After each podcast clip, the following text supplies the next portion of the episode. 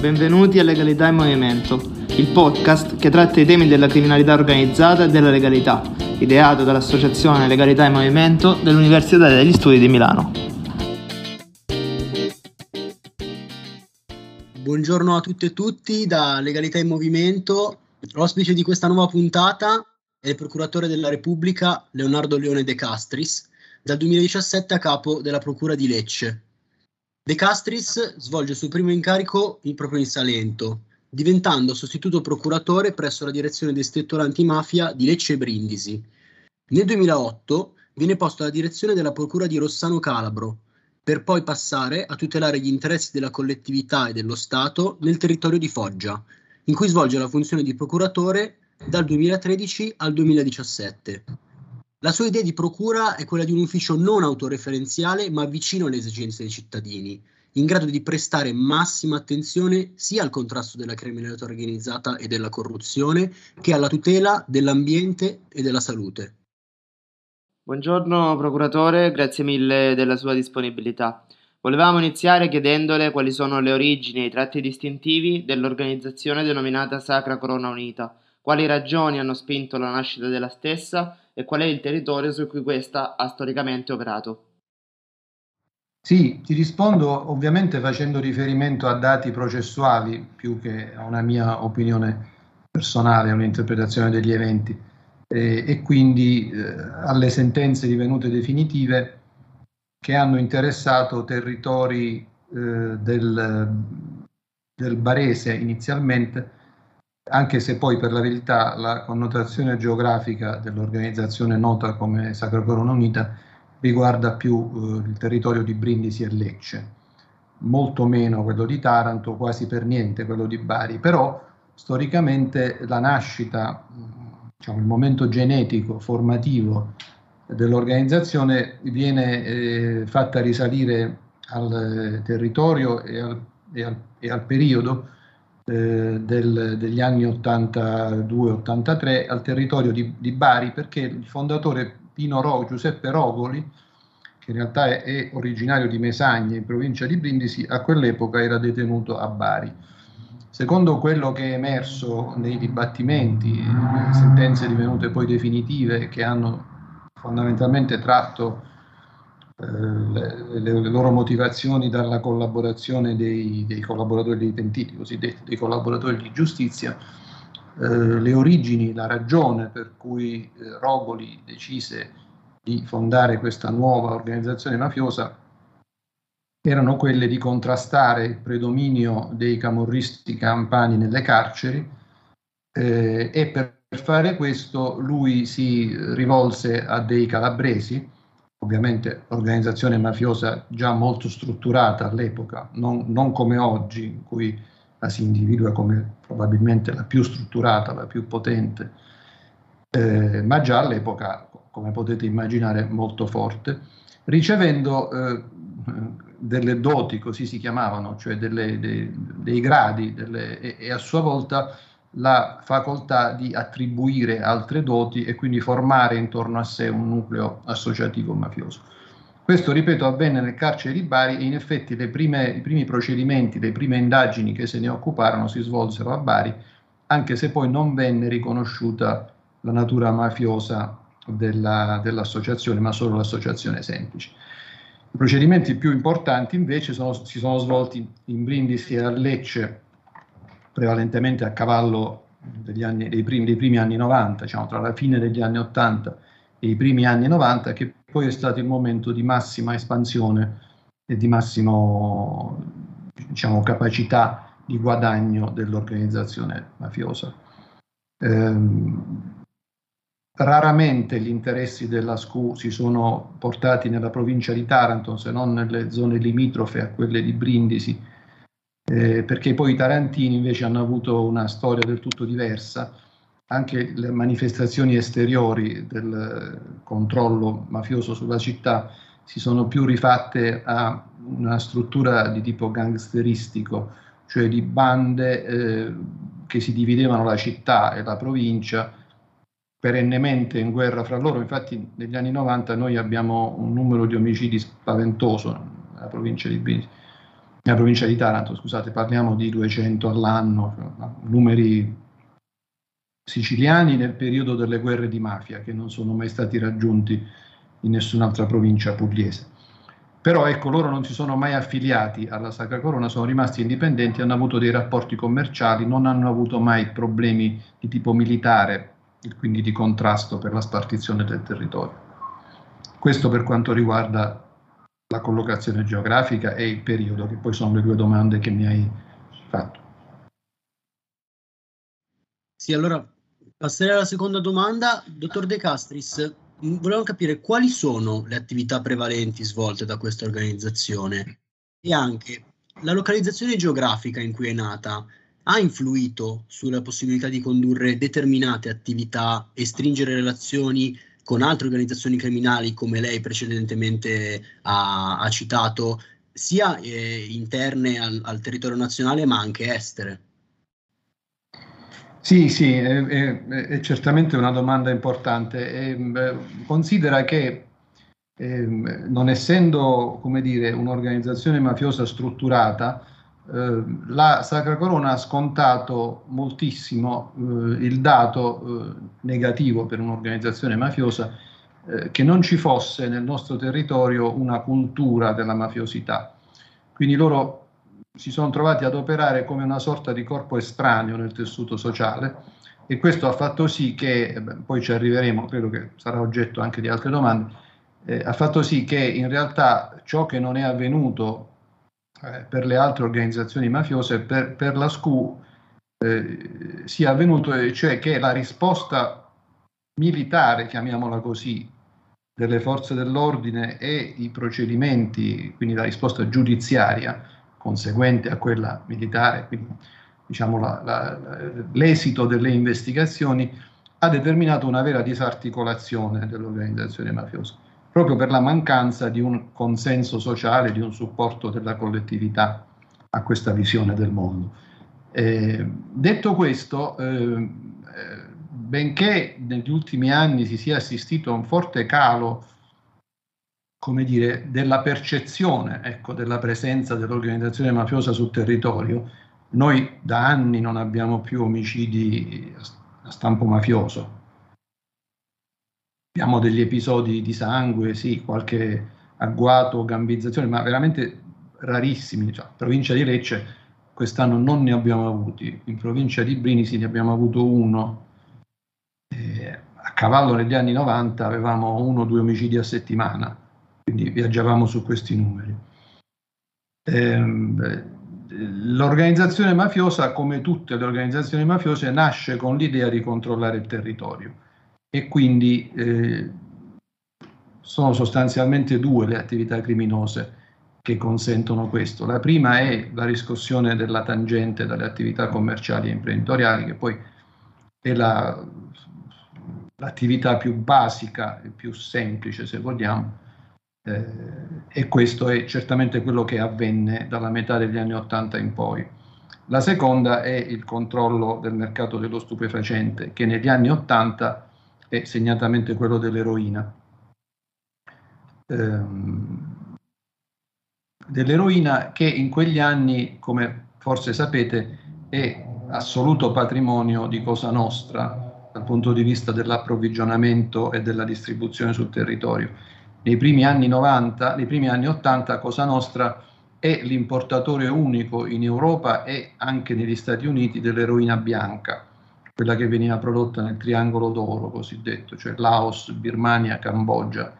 eh, e in parte Vietnam, eh, che veniva fatta transitare in Europa, raffinata e quindi spedita prevalentemente negli Stati Uniti, ma anche quando scoppia il fenomeno dell'eroina qui da noi, cioè fine anni 70 al nord, direi primi anni 80 al sud, eh, come sempre le, le mode eh, seguono questo andamento, eh, una parte di questo stupefacente viene anche avviata sul mercato locale e viene controllata dalla Sacra Corona, che in quegli anni, e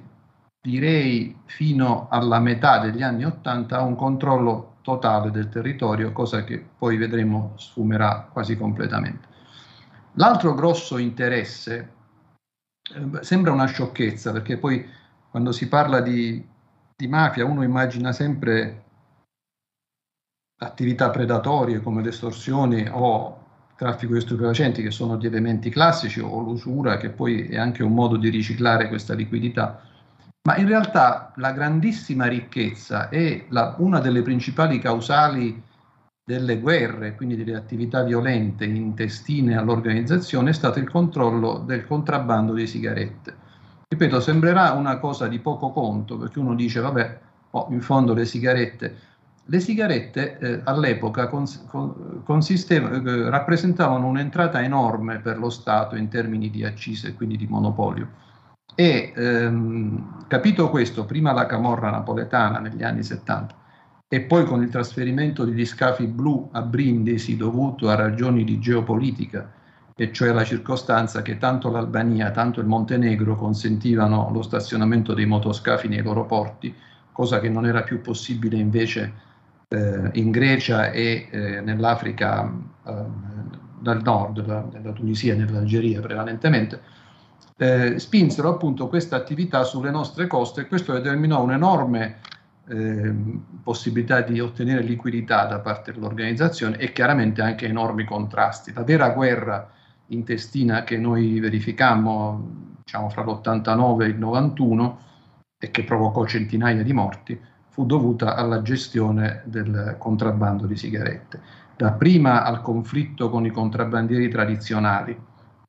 che non volevano soggiacere al controllo della Sacra Corona e ai quali veniva imposto una tangente su ogni cassa scaricata, all'epoca era di 10.000 lire su ogni cassa scaricata, e poi successivamente, una volta che i contrabbandieri furono costretti a confluire nell'organizzazione mafiosa eh, Sacra Corona, alle varie bande, alle varie fazioni, eh, a quella brindisina, quella leccese, al loro interno poi vienano altre divisioni e questo determinò una, una guerra, uno scorrimento di sangue veramente importante. eh, con l'operazione Primavera eh, lo Stato decise di intervenire duramente anche sulla possibilità proprio di far stazionare i motoscafi che era un elemento determinante e eh, dal quale non si poteva prescindere e ehm, anche eh, l'Albania e il Montenegro politicamente decisero di chiudere gli accessi ai contrabbandieri, sicché appunto fattori esterni di tipo geopolitico, di tipo geopolitico influirono sulla possibilità di continuare a mantenere questo tipo di attività eh, criminale e, e, finì anche il contrabbando di sigarette. Eh, questo determinò veramente un impoverimento dell'asset criminale e, e, anche del territorio, perché guardate che ne, ne, nella fine degli anni 80 e nei primi anni 90 solamente su Brindisi eh, il contrabbando eh, diciamo, foraggiava almeno 5.000 famiglie, 5.000 famiglie mediamente di, di, di 4-5 persone, quindi parliamo del PIL della città in quegli anni. Eh, dopodiché, eh, come sapete, finisce il momento dell'eroina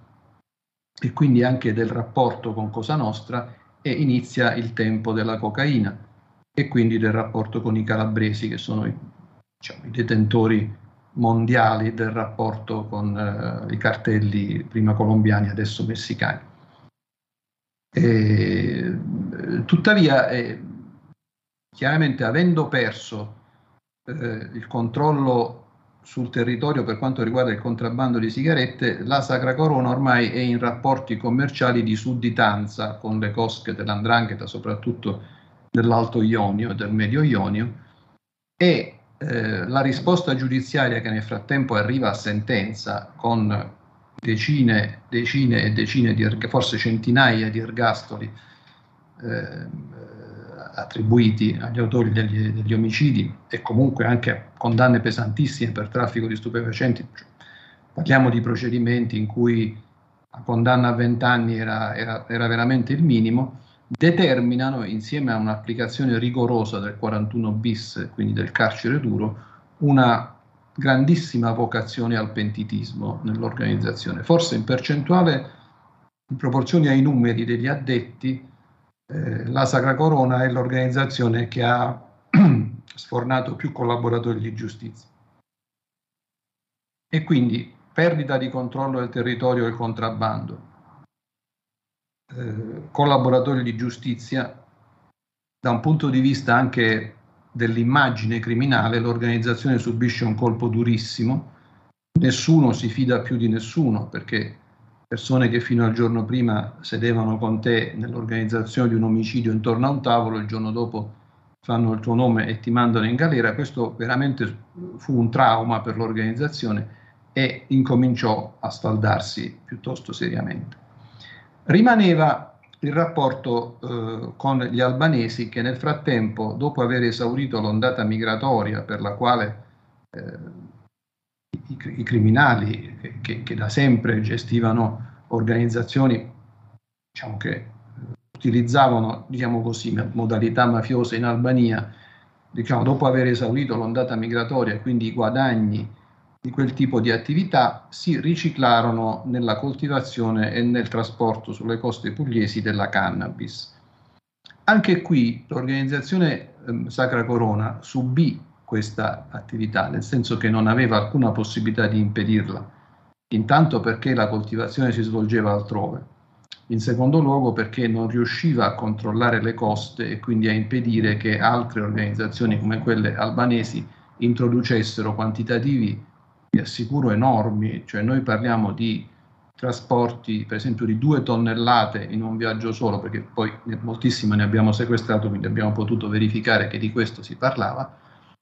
e, ed era uno stupefacente che eh, garantiva l'approvvigionamento sostanzialmente di tutta Europa.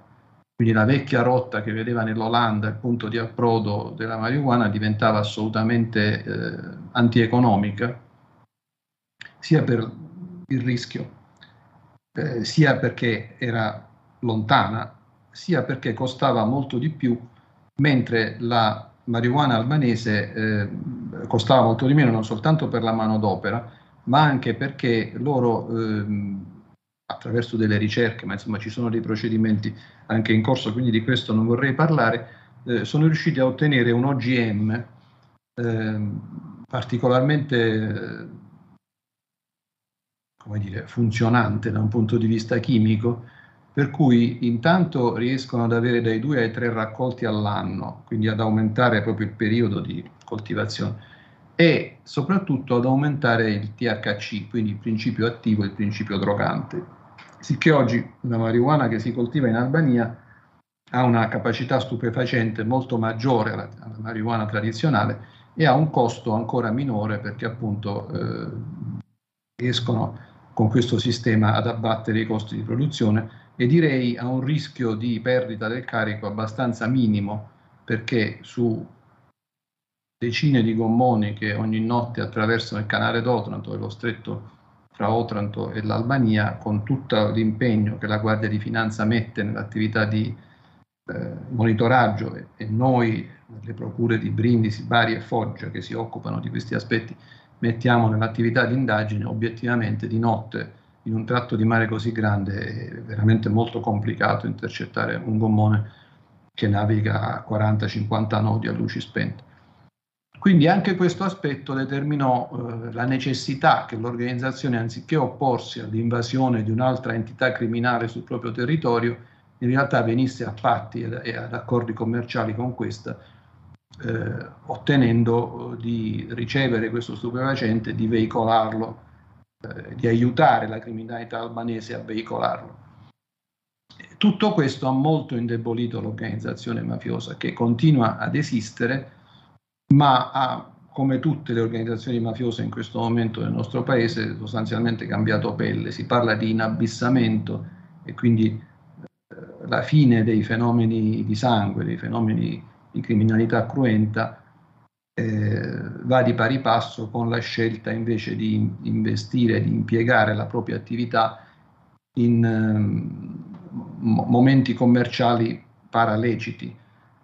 quindi questa enorme liquidità che continua ad arrivare prevalentemente dallo stupefacente viene oggi investita prevalentemente in attività turistiche, molto nella ristorazione,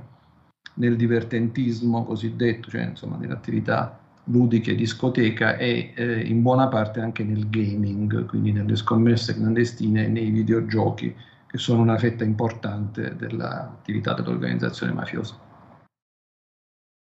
Arrivati a questo punto, anche se lei già in parte ha accennato alla questione, volevamo chiederle qual è stata la risposta dello Stato e quale effetto ha avuto questa sull'organizzazione. Sì, sì, in effetti mi pare di averti già risposto. Ecco, eh, io sono, sono stato uno dei, dei, testimoni di questa vicenda perché, come dicevi tu, io eh, ho, ho, lavorato alla DDA di Lecce fino al 2009, però prima sono stato sostituto procuratore della Repubblica a Brindisi nel periodo di, di massima virulenza del fenomeno, quindi dall'87 al 98. E, e, quindi insomma sono certamente uno di quelli che nel mio piccolo ha contribuito a, a questo risultato e veramente mi ricordo che all'epoca, oltre purtroppo a raccogliere i morti, che era un'attività che facevamo, io, io con, con, con, sarcasmo amaro lo, lo, lo, denomino così, ma con i miei colleghi in effetti ci dicevamo questo, perché noi eh, molte notti eravamo costretti ad, ad alzarci andare sul luogo degli omicidi a contare questi cadaveri di poveri ragazzi coinvolti in queste vicende eh, e a iniziare delle indagini che poi, grazie soprattutto, ripeto, ai collaboratori di giustizia, quasi sempre si sono concluse con l'individuazione dei responsabili. Però ecco, la sensazione era che all'epoca eh, vi fosse quasi una catena di montaggio in questa grande sinergia tra le procure della Repubblica di Brindisi e Lecce, eh, validissimi esponenti delle, della polizia giudiziaria, carabinieri, polizia e guardia di finanza, intercettazioni telefoniche, ambientali, informative di reato, noi scrivevamo la richiesta di, di misura cautelare, il GIP eh, la, la, la, la, accordava, eh, esecuzione, interrogatori, gestione dei collaboratori di giustizia, era, ecco, se ci penso, un, veramente un tourbillon di attività che, che ecco, l'idea della catena di montaggio rende perfettamente quel tipo di attività. I, i risultati processuali sono stati francamente eccezionali, eh, questo per il merito di tutti. E, e, ed effettivamente se oggi viviamo una situazione relativamente più tranquilla è, è dovuto anche a questo. L'ultima questione che volevamo porre, dottore, ma oggi possiamo ancora parlare di Sacra Corona Unita e ci sono, beh, questo l'ha già anticipato, comunque state delle significative rotture rispetto al passato e, e in ultimo, eh, mi rendo conto che sia ampia come, come richiesta, più o meno qual è la presentazione attuale del fenomeno mafioso in Puglia, secondo lei? Sì, come ti dicevo, grosse manifestazioni eh, di criminalità violenta noi non ne abbiamo. Leva di mezzo l'esempio di Foggia, che è cosa assolutamente diversa, difatti non, non me l'avete chiesto e non ve ne ho parlato, però lì c'è una realtà criminale diversa che non ha proprio rapporti con la Sacra Corona Unita, sembra, sembra un'altra regione, un'altra realtà, per alcuni versi un'altra nazione. Io, come, come ricordavi, ho, ho, fatto anche lì per quattro anni procuratore della Repubblica, quindi ho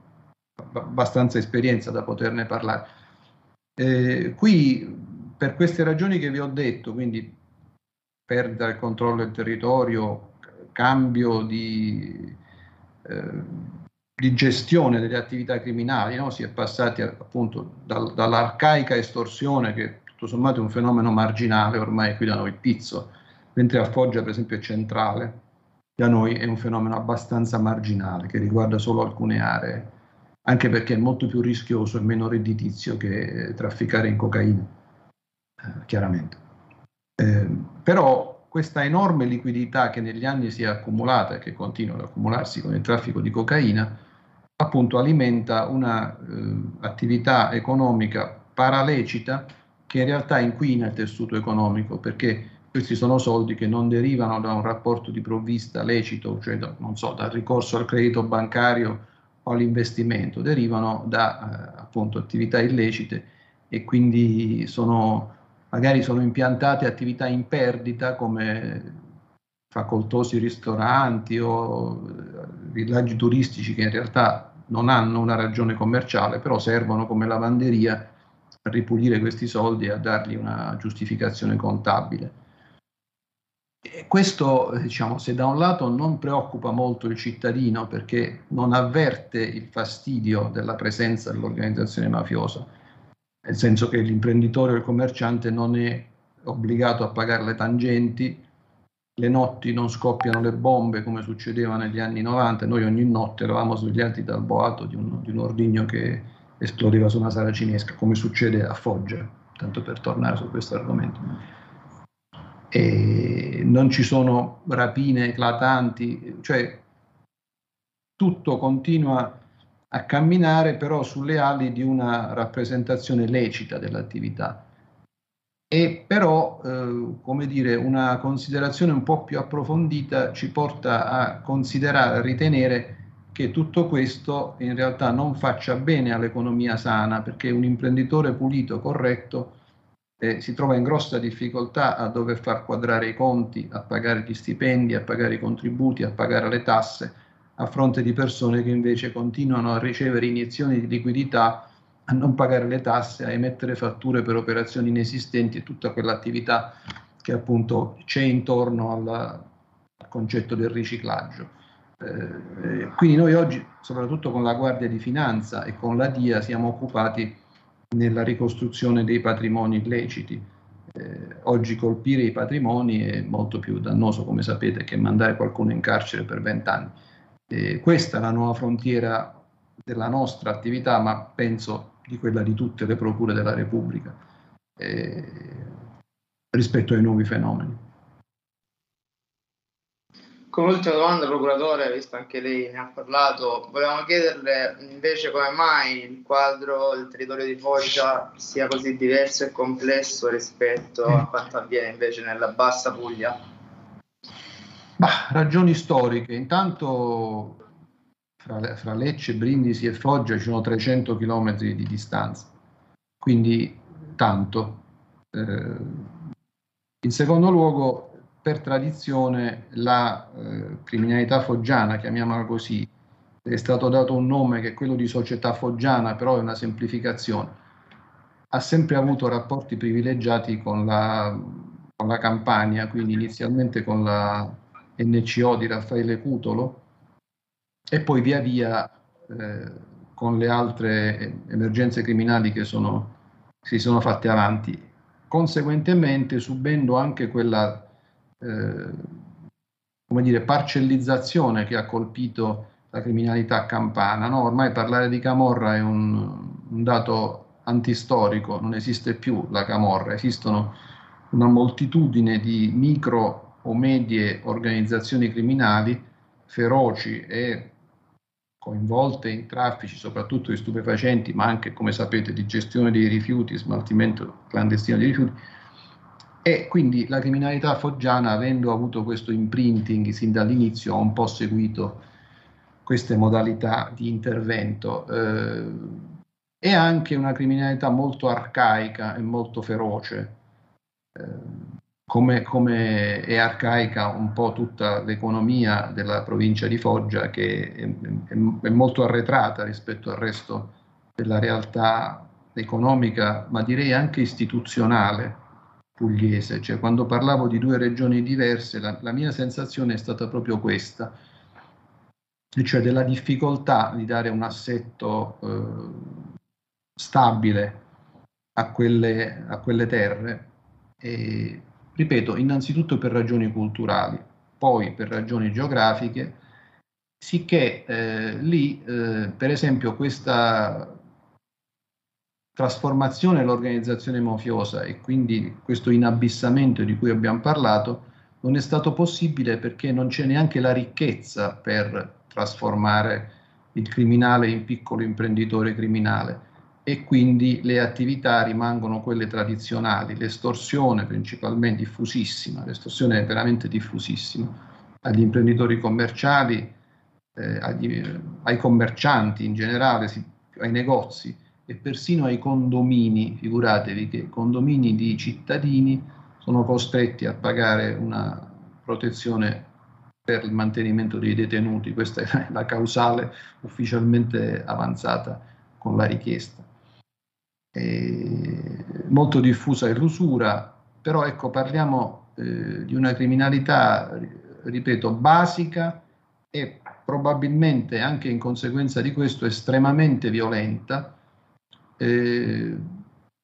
con l'esercizio di un tipo di violenza anche molto ritualistico. Eh, per esempio in provincia di Foggia normalmente l'omicidio avviene sparando in faccia alla vittima, eh, un, po', un, po', per rappresentare come dire, la, la, il feroce intento omicidiario, ma anche per arrecare un ulteriore danno, lo sfregio alla famiglia che non può neanche esercitare, praticare un funerale decente perché appunto il volto è sfigurato. E, nonostante il grande impegno de, de, dei colleghi di Foggia e della DDA di Bari che, che, si occupa per le questioni di antimafia di quel territorio, ancora non si sono avuti dei risultati importanti e è molto difficile anche ottenere la collaborazione, proprio per la natura arcaica dell'organizzazione che in questo ricorda anche le modalità dell'andrangheta dove il vincolo familistico, cioè l'unione sostanzialmente familiare degli associati, rende più difficile la scelta della collaborazione di giustizia. Bene, allora siamo in chiusura.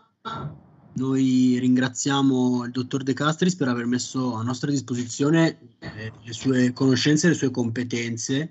Mm, è stato molto interessante, abbiamo eh, spaziato, siamo partiti dalla Sacra Corona Unita, siamo arrivati verso la fine arri- a parlare del fenomeno dell'area di Foggia e quindi vi aspettiamo nei nostri, nei nostri successivi podcast e vi auguriamo una buona giornata. Grazie ancora dottore per questa disponibilità. Grazie a voi, in bocca al lupo e buon lavoro. Siamo giunti al termine di questa puntata del podcast sulla Sacra Corona Unita. Per approfondire con ulteriori contenuti sulla criminalità organizzata e sulla legalità, continuate a seguirci sulle nostre pagine social. Un saluto da Ludovico e Francesco.